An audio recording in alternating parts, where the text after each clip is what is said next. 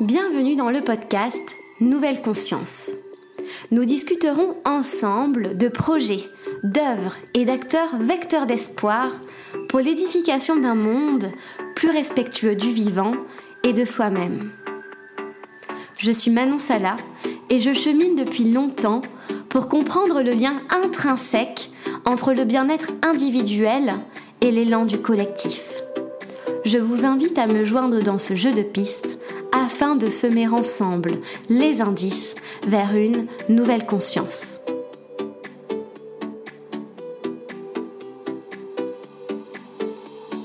Aujourd'hui, je reçois Pierre Chevel au micro de Nouvelle Conscience. Pierre Chevel a étudié en école de commerce et prend de plein fouet les rouages d'un système qui ne tourne pas rond. Il se demande alors comment créer une vie qui lui ressemble, alignée et engagée pour ses valeurs hautes. Après plusieurs années de réflexion, Pierre publie des livres, dont la trilogie Changer le monde en deux heures, qui initie un mouvement de plus de 25 000 lecteurs et acteurs du changement. Aujourd'hui, Pierre t'accompagne dans ta quête de sens à travers ses vidéos, les épisodes du podcast Soif de sens et ses conférences. J'espère que cet épisode vous donnera quelques clés pour agir selon vos possibilités et vos envies dans une perspective systémique et une nécessaire co-solidarité entre tous les engagements, qu'ils soient sociaux, écologiques ou économiques. Aussi, à l'occasion du 30e épisode, nous vous proposons cette semaine une surprise et un jeu concours. Pour la surprise, rendez-vous à la fin de l'épisode. Concernant le jeu concours, nous vous proposons de gagner la trilogie Changer le monde en deux heures, dédicacée par Pierre. Il vous suffit pour cela de taguer en commentaire deux personnes avec qui tu souhaites changer le monde et d'ajouter Pierre Chevel et Nouvelle Conscience Podcast sur Instagram. Je vous souhaite une très bonne écoute et bonne chance pour le concours.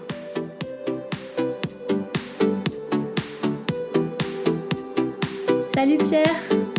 Salut Manon. Comment tu vas? Très bien, et toi? Je vais super bien, merci. Ça me fait très plaisir de t'avoir euh, sur le podcast Nouvelle Conscience. Merci de m'avoir invité. Aujourd'hui, on, va parler de sens euh, qu'on donne euh, à sa vie, à ses actions, de l'importance du sens comme moteur pour être soi totalement et construire une société à l'image qu'on souhaite lui donner finalement en fonction de chacun. La première question que je voudrais te, proposer, te demander, c'est euh, la signification du sens pour toi, puisque tu en parles dans ton podcast Soif de sens, tu en parles dans tes conférences, dans tes conférences TED notamment aussi, comme comment le sens euh, t'a permis toi euh, de finalement t'aligner. Donc ouais, déjà pour commencer, que signifie pour toi le sens et en quoi c'est important pour construire une société résiliente? Ok, euh, je, trop, je peux partir dans plein de directions. Je pense qu'il y a quatre questions en une, mais euh, moi j'aime bien le, le, le fait qu'il y ait une double signification justement derrière le mot sens, qui est à la fois du coup bah, vers quelle direction tu vas, au sens de le sens, la direction.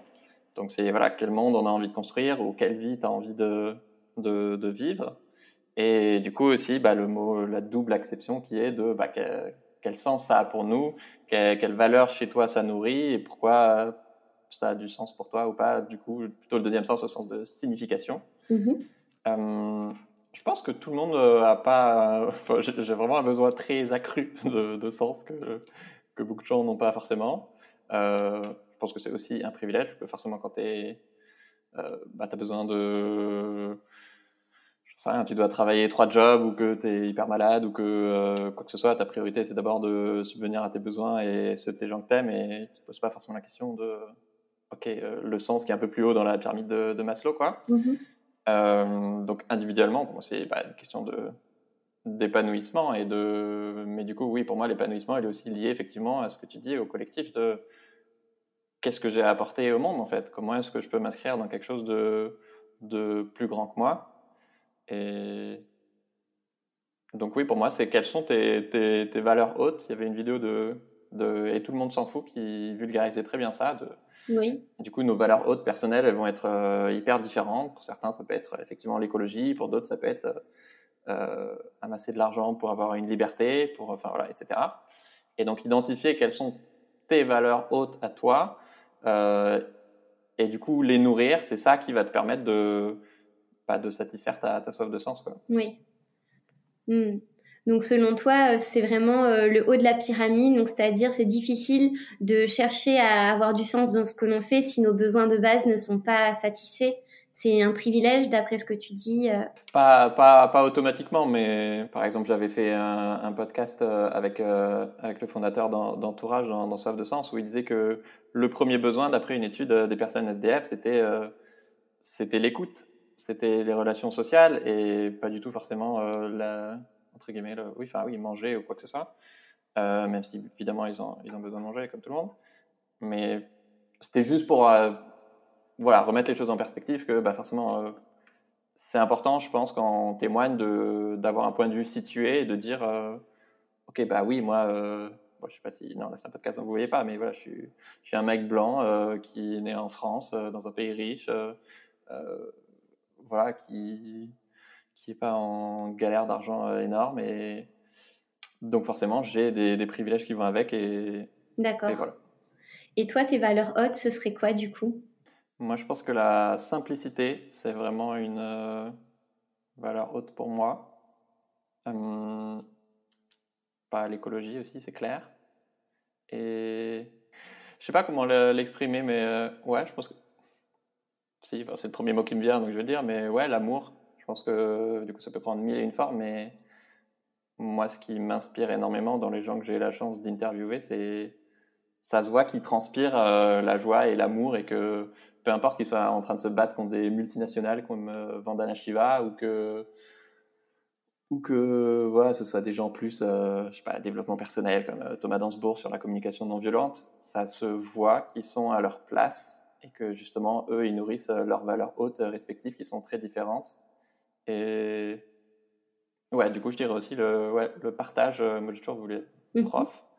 Et du coup, partager euh, bah, ces messages qui sont à la fois des messages d'amour et, et d'empowerment, quels qu'ils soient, que ce soit euh, féministe, antiraciste, écolo ou juste mhm. développement personnel.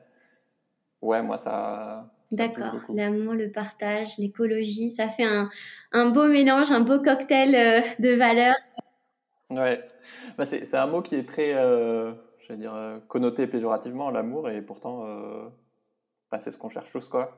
Et ça peut autant prendre, euh, enfin voilà, je limite pas du tout l'amour que relation amoureuse ou familiale, quoi, mais, mais je sais pas, c'est un truc dont on manque tellement cruellement dans notre société. Et là, j'ai juste d'avoir des débats un peu houleux sur, enfin vite fait houleux sur Instagram et il y a tellement de jugements avant même d'avoir une simple discussion potentiellement constructive que et, et, là, justement, je prépare une interview en parallèle sur euh, euh, Latifa Imziaten, dont, dont, le fils a été tué par euh, un terroriste, Mohamed Merah, à Toulouse, et qui, voilà, donc clairement, qui, enfin, perdre un fils encore plus comme ça, c'est genre atroce.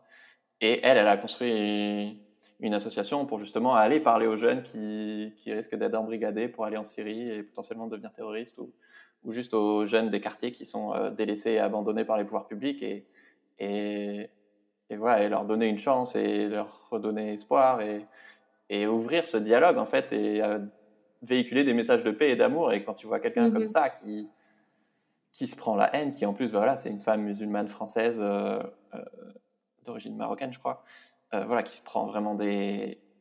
non seulement elle a vécu un drame personnel, mais en plus, voilà, elle subit le, le racisme ambiant en France et de voir des femmes fortes, badass comme ça, qui, qui envoient des messages d'amour et qui font bouger des, des, montagnes et qui changent la vie de, de, milliers de jeunes euh, euh, potentiellement en quête de sens, justement, euh, t'es là, waouh, trop puissant. Oui. comment elle a réussi à transformer une épreuve tragique en justement un, un, moteur pour s'engager, pour répondre, répandre des messages contre ce, ce, drame. Ouais. pour éviter que ça, que ça se reproduise, quoi. Et puis totalement. créer notre société, quoi. Mm. Ouais. Ben c'est, euh, en fait, là, tu fais vraiment la, la transition vers euh, une autre question que je voulais te poser sur justement, euh, ma question, c'était, est-ce que tu crois que euh, la, la, difficulté, la, parfois la violence qui est si présente euh, dans la société telle qu'elle nous est présentée dans les médias, dans certains discours, voilà, comme tu viens de citer, ou certains drames comme ça, politiques ou enfin voilà religieux, est-ce que tu penses que que c'est justement dû à un manque d'amour, un manque de sens de ceux qui, qui vivent cette société? Est-ce que tu crois que on peut être perdu, qu'on a un manque de repères qui va créer des fondements néfastes pour nous, pour le vivant, pour l'écologie. Je pense au, capitalisme en général, tu vois, on va dire c'est un modèle qui épuise à la fois les humains, les êtres vivants, la planète.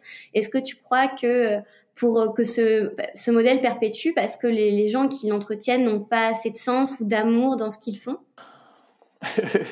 C'est un peu la question que tout le monde se pose à chaque fois. Euh, mais, pourquoi nos dirigeants nous font foncer dans le mur?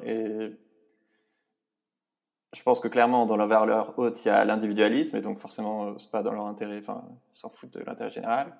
Euh, je pense qu'il y a aussi un, gros manque d'empathie et, ou de, dialogue et de, enfin, et d'ignorance du coup, quoi. Mais du coup, pas moins tu discutes avec les autres et plus c'est facile d'avoir la haine de de l'autre, euh, quel qu'il soit, euh, que ce soit un autre genre, une autre classe sociale, un autre pays, une autre religion, etc.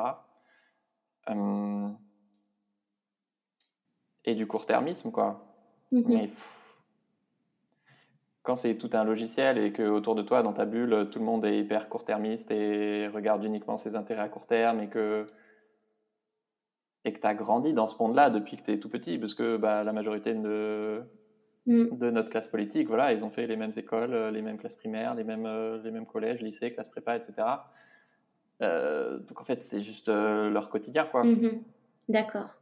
Oui, donc finalement, ben, les élites vont mettre leur définition de l'amour dans certains combats qui ne sont pas les mêmes, qui ne permettent pas de créer voilà un système bienveillant dans l'empathie, de véhiculer des, valeurs qui permettent justement une égalité, une interdépendance. Bah, j'ai pas l'impression que l'amour ce soit un programme politique euh, qu'on entende souvent, tu vois. Euh, quand tu n'as pas beaucoup de temps pour faire une élection, euh, c'est sûr que c'est plus facile de faire campagne sur la peur et, clair. et, les, instincts primitifs de, survie des, gens que parce que c'est plus facile quoi et plus efficace en termes électoraux. Voilà, après le but c'est pas non plus de faire des généralisations. Il y a, je pense qu'il y a des des hommes et des femmes politiques euh, qui font des choses euh, euh, sûrement très bien. Et voilà, le but, c'est pas de mettre tout le monde dans, le même paquet. mais c'est sûr que c'est plus long, mais aussi beaucoup plus efficace à long terme. Oui. Pas de, de faire beaucoup plus d'éducation, que ce soit effectivement au féminisme, au racisme, au, je sais rien, aux préjugés sur les différentes religions, quelles qu'ils soient, quoi, mais de faire du travail de fond et des politiques préventives plutôt que bah, je sais pas, il y a, y a, un attentat terroriste, bah, tu vas foutre des militaires partout.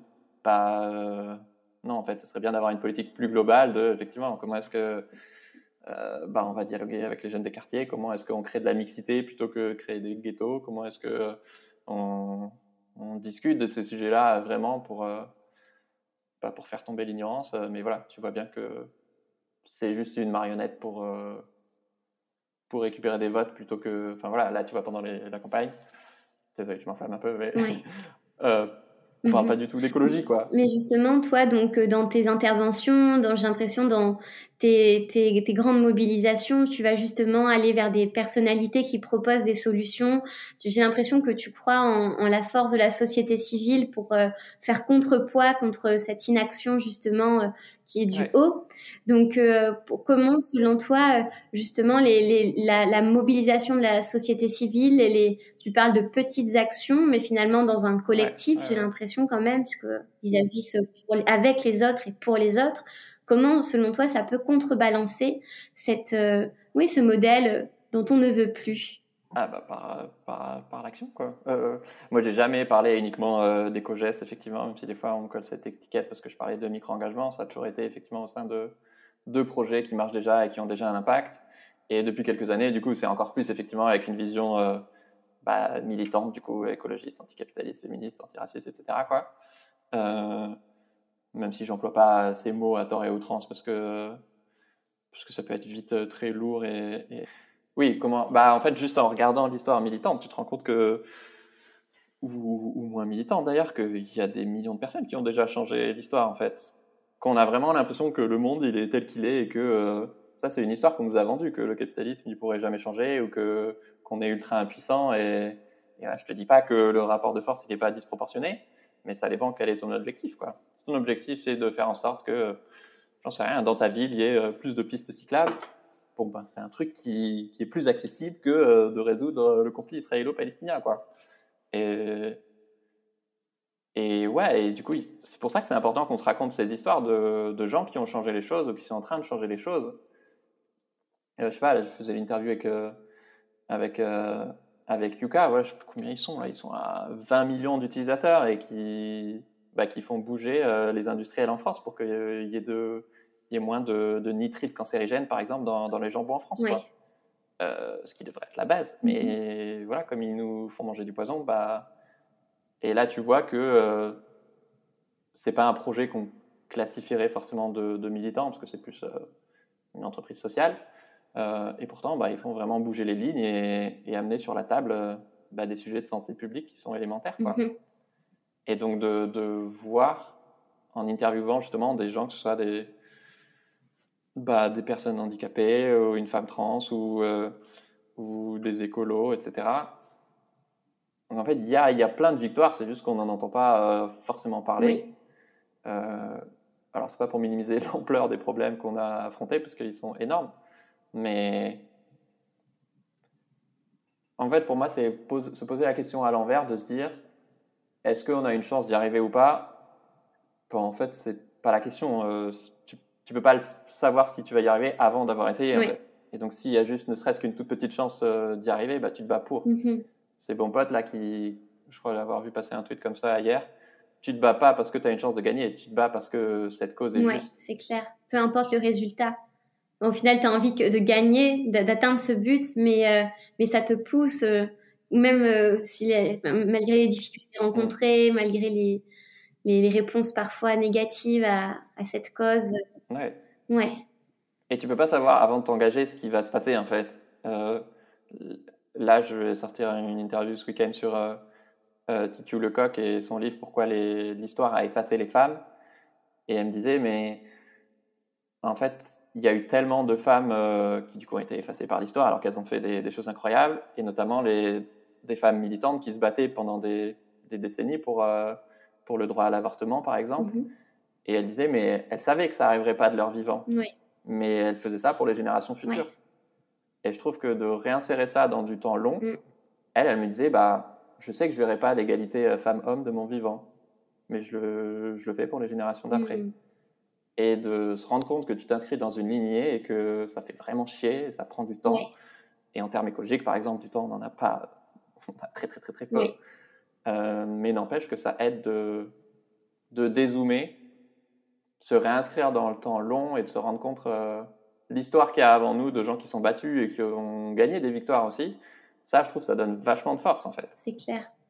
Ouais, je trouve ça beau, je trouve ça beau ce que tu dis. Euh, c'est vrai que je trouve qu'on n'entend pas suffisamment cette idée de, de euh, peut-être ne pas voir le fruit de nos actions, mais de léguer en fait ces, ces graines, c'est euh, tout ce processus aux générations à, venir, tu vois, d'impulser la, la, tendance et en fait que ça, ce sera jamais perdu. Ces vidéos, ces podcasts, ces écrits, ça peut être repris et, et ensuite réutilisé, voilà, dans, dans le futur et donc, euh, on est, en fait, au final, tu vois, euh, j'ai l'impression qu'en faisant ça, on n'agit on agit pas euh, uniquement en son nom, mais au nom de, voilà, de ceux et celles qui voudront bien rejoindre cette action. Et Pierre, est-ce qu'on peut changer le monde en deux heures? Est-ce que c'est... je vais y réfléchir. Non, je ne pense pas. au titre de ta trilogie. Mais est-ce que tu peux nous en dire un peu plus sur ces trois livres, s'il te plaît? Oui, bien sûr. Alors, par recommencer. Hum, moi, en gros, j'ai fait une dépression en école de commerce. Et jusqu'à ce que je découvre un peu l'économie sociale et, solidaire en, stage. Et j'adorais écrire et j'étais là. Hum, bon, en fait, euh, le monde est quand même pas tout pourri. Euh, voilà, j'avais une vision un peu binaire, comme, euh, comme souvent quand on est jeune. Et en fait, il y a vraiment plein de gens qui se battent pour des trucs justes. Alors, ça veut pas dire que le monde capitaliste est 100% pourri et le monde de l'ESS est 100% joyeux et tout. Enfin, voilà, il y a des, je déteste cette phrase, je sais pas pourquoi je vais la dire, mais voilà, il y a des nuances de gris partout. mais, mais du coup, je ah, mais il y a plein de gens qui ont envie sûrement d'agir et qui savent pas que tous ces projets existent et qu'aujourd'hui, il y a une forme de, d'engagement plus flexible. Voilà, on est une génération qui, euh, quand je dis génération, c'est pas juste, euh, j'en sais rien, les jeunes, c'est, parce que je suis très jeune maintenant, j'ai 31 ans, mais juste la génération actuelle, peu importe ton âge, même si tu as 70 ans, qui a pas forcément envie de, d'autant d'engagement euh, qu'avant. Et du coup, il y a plein de formes de micro-engagement qui se développent, que ce soit bah, contribuer à Wikipédia, qui veut rendre le savoir accessible à tous, qui peut participer à des journées où voilà, on va t'apprendre à créer un article sur Wikipédia ou à l'enrichir et comment ça fonctionne. Et en fait, ça aide plein de personnes dans, la francophonie, par exemple. Ça peut être euh, des choses toutes bêtes, effectivement, euh, bah, aller donner des fringues à Emmaüs ou de temps en temps aller effectivement acheter un cadeau à Emmaüs plutôt que d'acheter neuf quelque part ou plein d'autres choses, effectivement, de quelles qu'elles puissent être. Et donc, pour moi, c'était important d'avoir ce titre un peu provoque euh, pour dire aux gens, en fait, euh, arrêtez de croire qu'il faut, faut, être parfait pour commencer à faire quelque chose. Euh, c'est une citation de l'abbé Pierre, je crois. Et mettez-vous en mouvement, en fait. Et, et bien sûr que bah, sauver une vie en 45 minutes, ok, ça va pas changer le monde, mais en donnant ton sang. mais voilà, sauver une vie en 45 minutes en donnant ton sang, moi, je trouve ça quand même plutôt badass. Et, donc, est-ce que c'est suffisant? Est-ce que ça va euh, créer un monde euh, Enfin, non, mais à ce moment-là, euh, rien n'est jamais suffisant et tu fais jamais rien, quoi. Donc, pour moi, c'est essentiel qu'on se mette en mouvement sans jamais dire que c'est suffisant et toujours en le rattachant à des problèmes plus grands et pourquoi c'est important qu'on fasse collectif et ouais, et qu'on ouais, qu'on fasse force ensemble, quoi, et en s'inscrivant dans des, des, combats plus grands, qui sont plus longs, qui demandent plus de force. Euh, mais ouais, mais que ce soit pas un prétexte à l'inaction. Mais donc c'est pour ça aussi que euh, j'ai changé de nom, effectivement, parce que j'étais plus à l'aise avec euh, euh pas ce mot, enfin ce nom, changer le monde en deux heures, qui effectivement euh, pouvait faire croire que j'avais une vision, ok, les petits gestes ça suffit et euh, bon, même si les multinationales euh, et les États euh, défoncent complètement nous les petites bonnes actions qu'on a faites, c'est pas grave, on va continuer. Bah non, en fait. Ouais. D'où soif de sens. D'accord. Ah d'accord. Donc au départ, tu t'es appelé Changer le monde en deux heures sur YouTube et, et après t'es passé à soif de sens, c'est ça? Ou, Ouais, exactement. D'accord. Ok. Je savais pas qu'il y avait eu ce, ce shift. Ok. Ouais, ben de toute façon, si on, en fait, ben, comme on en parlait au départ, euh, je pense que les deux, l'un ne va pas sans l'autre. Si tu continues à faire des petites actions, en fait, et si tu les mets dans un, dans un, une large échelle, un long terme, finalement, tu continues à faire plein de petites actions qui vont devenir de plus en plus grandes parce que le combat ne s'arrête pas. Là, il faut continuer à aller au bout, jusqu'au bout de ses idées. Et au final, la petite action qui était peut-être cette mise en mouvement peut provoquer après euh, ben, la construction euh, voilà euh, d'un projet, rejoindre un mouvement. Enfin, ça peut être le début pour avoir moins peur et oser en fait. Oui, oui, complètement. Après, les petites actions parfois sont contre-productives aussi parce que on n'a pas bien réfléchi au problème de fond. Donc c'est pour ça qu'il faut, pour moi, c'est un peu un balancier entre les deux en permanence de pas s'éduquer sur les problèmes de fond, parce qu'on n'est pas tous d'accord sur euh, les causes du problème et sur le diagnostic. Et, il y a plein de formes d'écologie différentes, par exemple. Donc, euh, là, typiquement, euh, bon, voilà, le nucléaire, les énergies renouvelables, c'est un débat qui est ultra complexe et technique et scientifique. Et on peut avoir envie d'avoir une réponse facile de les gentils, les méchants, alors qu'en fait, bah, franchement, c'est beaucoup, beaucoup, beaucoup plus compliqué que ça. Donc, tu peux avoir un avis, euh, bien sûr, sur la question, mais du coup, euh, faut vraiment se renseigner et pas juste se dire euh, ah bah c'est forcément ça, c'est une bonne action et ça c'est une mauvaise quoi. Oui, on revient aux nuances de gris euh, dont tu parlais tout à l'heure. rien n'est tout blanc ni noir. Enfin, il y a des nuances quoi. Ouais. Bon, surtout en l'occurrence prioriser que bah, c'est la sortie des énergies fossiles qui est la vraie priorité et bah, de consommer moins d'énergie. Ouais. Et euh, au sujet des freins, tu penses qu'est-ce qui peut freiner euh, pour ceux et celles qui nous écoutent euh, leur passage à l'action? Moi, j'aimais bien, j'aimerais bien qu'on revienne sur quand même ta théorie des micro-engagements dont tu, tu parlais au tout début, je pense, de, de, notamment de ton livre, de tes livres.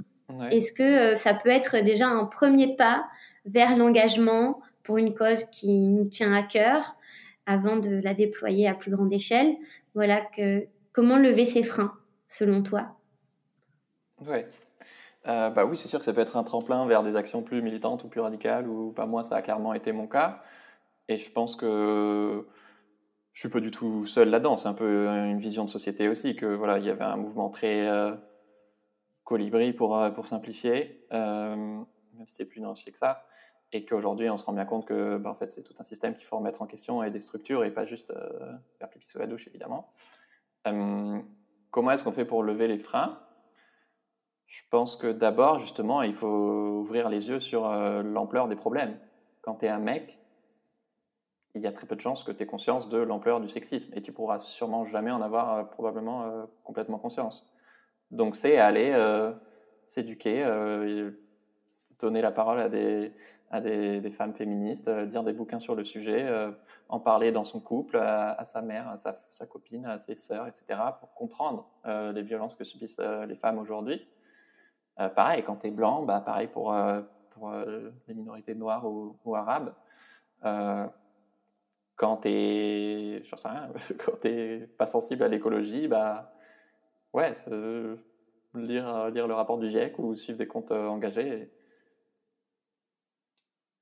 c'est plus facile de se mobiliser quand tu es révolté, mais tant que tu vois pas l'ampleur des dégâts, bah, tu n'as pas tellement de raisons de te révolter. Là, en ce moment, euh, pour reparler de bon pote, bon, bah voilà, il y a énormément de concours, par exemple, d'influenceurs sur les réseaux sociaux euh, pour inviter à prendre l'avion. Et bon, bah là, ils commencent à faire du. Euh, je sais pas comment on appelle ça, du, du shame ou. enfin, s'attaquer à l'image de, de, ces influenceurs, parce que bah, c'est aberrant aujourd'hui de, de, faire des concours pour détruire la, la, planète. Mais oui, je pense que c'est juste parce que ces personnes-là ne sont pas au courant de de l'urgence climatique. Quoi. Mm-hmm. Oui. Donc c'est déjà s'ouvrir à ce qu'on se connaît, à ce qu'on ne connaît pas, et aussi euh, avoir de, peut-être voilà, réussir à avoir de l'empathie, se mettre à la place de l'autre, s'ouvrir à la diversité, à la différence, pour euh, justement euh, se renseigner sur des combats parfois qui sont pas spontanément les miens, les, les, nôtres, pour les découvrir et comprendre ce que pensent les autres. En fait, il y a mille portes d'entrée possibles, et donc moi, tu vois, ce qui, bien sûr que ça me touche les causes d'intérêt général, mais si c'était que ça, bah, je me serais engagé beaucoup plus tôt. Mais ce qui m'intéresse aussi, c'est effectivement ce côté euh, partage, transmission, et il y a des gens qui m'inspirent. Et ils m'inspirent par leur combat, mais aussi par, par ce qu'ils sont et par ce qu'ils rayonnent, quoi. Donc, euh, et maintenant, évidemment, parce que c'est devenu mon métier. Mais peut-être que pour quelqu'un d'autre, ça va être parce que euh, bah, tu devenu pote euh, avec une personne SDF ou avec une personne réfugiée, ou parce que euh, j'en sais rien, tu as eu un accident de la vie, tu es devenu handicapé, bah, tout d'un coup, euh, ouais, tu comprends pas pourquoi euh, tu subis du, donc ce qu'on appelle du validisme, des discriminations envers les personnes handicapées. Donc il peut y avoir plein, plein, plein de, facteurs de, parcours de vie qui, qui font que tu t'intéresses à ces sujets-là et qui sont très différents. Et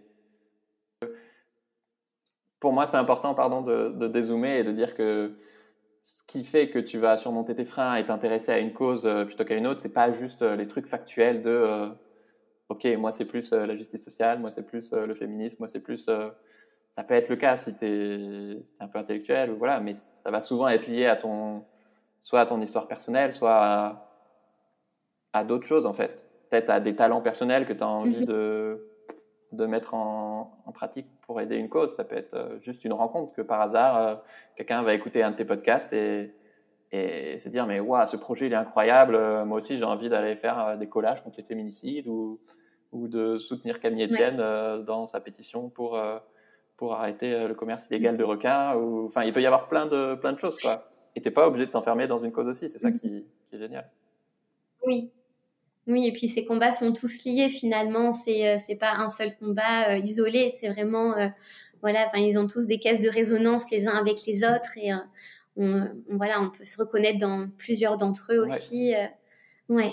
Des, moyens de s'engager, il y en a des, des, milliards en fait. Et donc c'est en te mettant en route que tu vas trouver d'autres occasions qui seront peut-être plus pertinentes pour toi. Mais le mouvement appelle le mouvement en fait. Et donc tant que tu restes dans ton canapé à rien faire euh, il va rien se passer. Et en fait, peut-être qu'en passant à l'action, eh ben, euh, tu vas rencontrer euh, un super copain et tu, tu vas te faire une super amitié. Peut-être que tu vas découvrir une autre cause à laquelle tu connaissais rien et voilà. Peut-être que tu vas avoir envie de créer ton propre podcast. Peut-être, j'en sais rien. Il peut se passer des milliards de trucs, mais euh, mais c'est logique que plus tu te mets en route, plus des opportunités viennent à toi, ou plus tu sens ce qui sonne juste avec toi et ce qui sonne faux. Et peut-être que ah peut-être ce truc-là en fait c'est un peu trop militant pour moi, ça colle pas trop avec qui je suis ou au contraire, euh, bah, ça, ça me parle vachement et euh, ouais, cette personne-là et cette cause et ce moyen d'agir, euh, ça me correspond et, et, ça honore mes talents et c'est là que j'ai envie d'être. Mais ça, c'est des choses que tu sens par la pratique, quoi. Tu peux pas savoir avant d'avoir goûté entre, j'en sais rien, une carotte et du maïs, lequel tu préfères. Quoi. Bon, c'est pas les exemples les plus sexy, mais c'est bon les carottes et le maïs. J'en sais rien. Entre une pizza et, une quiche, euh, ça se trouve, euh, t'adores les quiches plus que les pizzas, mais voilà, il faut les avoir goûtées pour savoir. Quoi. Euh, super, merci Pierre. Donc, on peut te retrouver sur Instagram, donc sur le compte Pierre Chevel. Je crois que tu t'appelles comme ça. Oui, bon, surtout sur. oui, Surtout, enfin, sur, en vrai, sur Instagram, je partage surtout les, les, les, annonces des épisodes de podcast. Donc oui, c'est surtout sur, le, sur, le, podcast, Soif de, sens, mais sinon sur YouTube aussi, donc sur ta chaîne euh, Soif de Sens également. Puis commander tes livres, euh, donc euh, Changer le monde en deux heures, donc une trilogie euh, qui a été lue par plus de 20 000 lecteurs, peut-être plus aujourd'hui, enfin, puisque je ne sais pas si les chiffres ont été réactualisés euh, oui, je crois qu'on est à 25 000. Après, c'est en auto-édition, donc euh... c'est super. J'ai du mal à suivre tous les chiffres, mais ouais. Ouais, et puis tu as plus de 20 000 abonnés sur YouTube. Là, j'ai vu aussi que ça avait pas mal augmenté. Je crois bientôt 25 000 aussi euh, abonnés, il me semble, sur YouTube.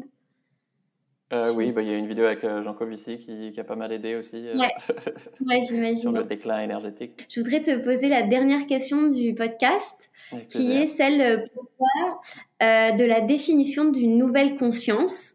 Qu'est-ce que ça veut dire pour toi? Comment ça résonne? C'est pas la réponse que j'aurais voulu formuler, mais la première chose qui me vient à l'esprit, c'est tout ce débat autour du du wokisme, donc le fait d'être éveillé justement et d'être plus conscient de, bah, des inégalités sociales et, raciales et, écologiques. Euh, voilà, sauf qu'aujourd'hui c'est un terme qui est récupéré par l'extrême droite pour, euh, pour, euh, pour dénoncer toutes les formes de, de progressisme, voilà, que ce soit pour l'égalité femmes-hommes, que ce soit pour la lutte, je sais pas, Black Lives Matter ou plein d'autres choses. Donc là, le premier truc qui vient à l'esprit, c'est ça, quand je pense à la conscience. Euh... Oui, tout à fait. Alors, c'est devenu un mot fourre-tout, donc ça va être assez dur de définir. Euh... Pour moi, je dirais, mais du coup, c'est lié au, au, au, sens initial, de déconstruire ta vision du monde, de désapprendre, de on t'a grandi dans un monde qui avait euh, des biais et tu te rends compte en grandissant qu'en fait, euh, bah, t'es pas forcément d'accord avec euh, l'idéologie euh, dominante. Et donc, c'est toi là-dedans, qu'est-ce qui te semble juste et qu'est-ce que tu veux comme un programme informatique, quoi? Qu'est-ce que, quoi tu es en désaccord avec ce qu'on t'a appris et du coup, qu'est-ce que tu as envie de désapprendre et de déconstruire?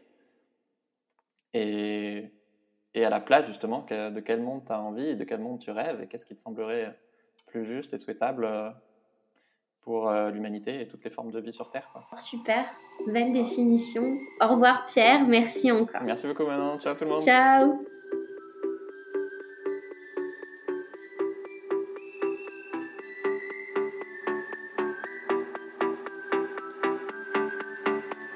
Merci pour votre écoute. Si ce podcast vous a plu, la meilleure façon de le soutenir est de lui laisser 5 étoiles sur iTunes et sur Apple Podcast. N'hésitez pas également à me laisser un commentaire et à me suivre sur la page Instagram Nouvelle Conscience Podcast. Vous pouvez aussi m'écrire. Je suis toujours ravie de vous lire, de vous répondre et de partager avec vous des idées, des réflexions autour de ce projet de Nouvelle Conscience. Je vous dis à la semaine prochaine. En attendant, prenez soin de vous et à bientôt. Aussi, à l'occasion du 30e épisode, nous vous proposons une surprise avec Pierre Chevel. Gagnez automatiquement le premier tome de sa trilogie Changer le monde en deux heures en vous abonnant à sa page Instagram ainsi qu'à sa chaîne YouTube. Pour cela, il vous suffit de lui envoyer une photo justifiant de votre abonnement et Pierre vous enverra le premier tome. À la semaine prochaine.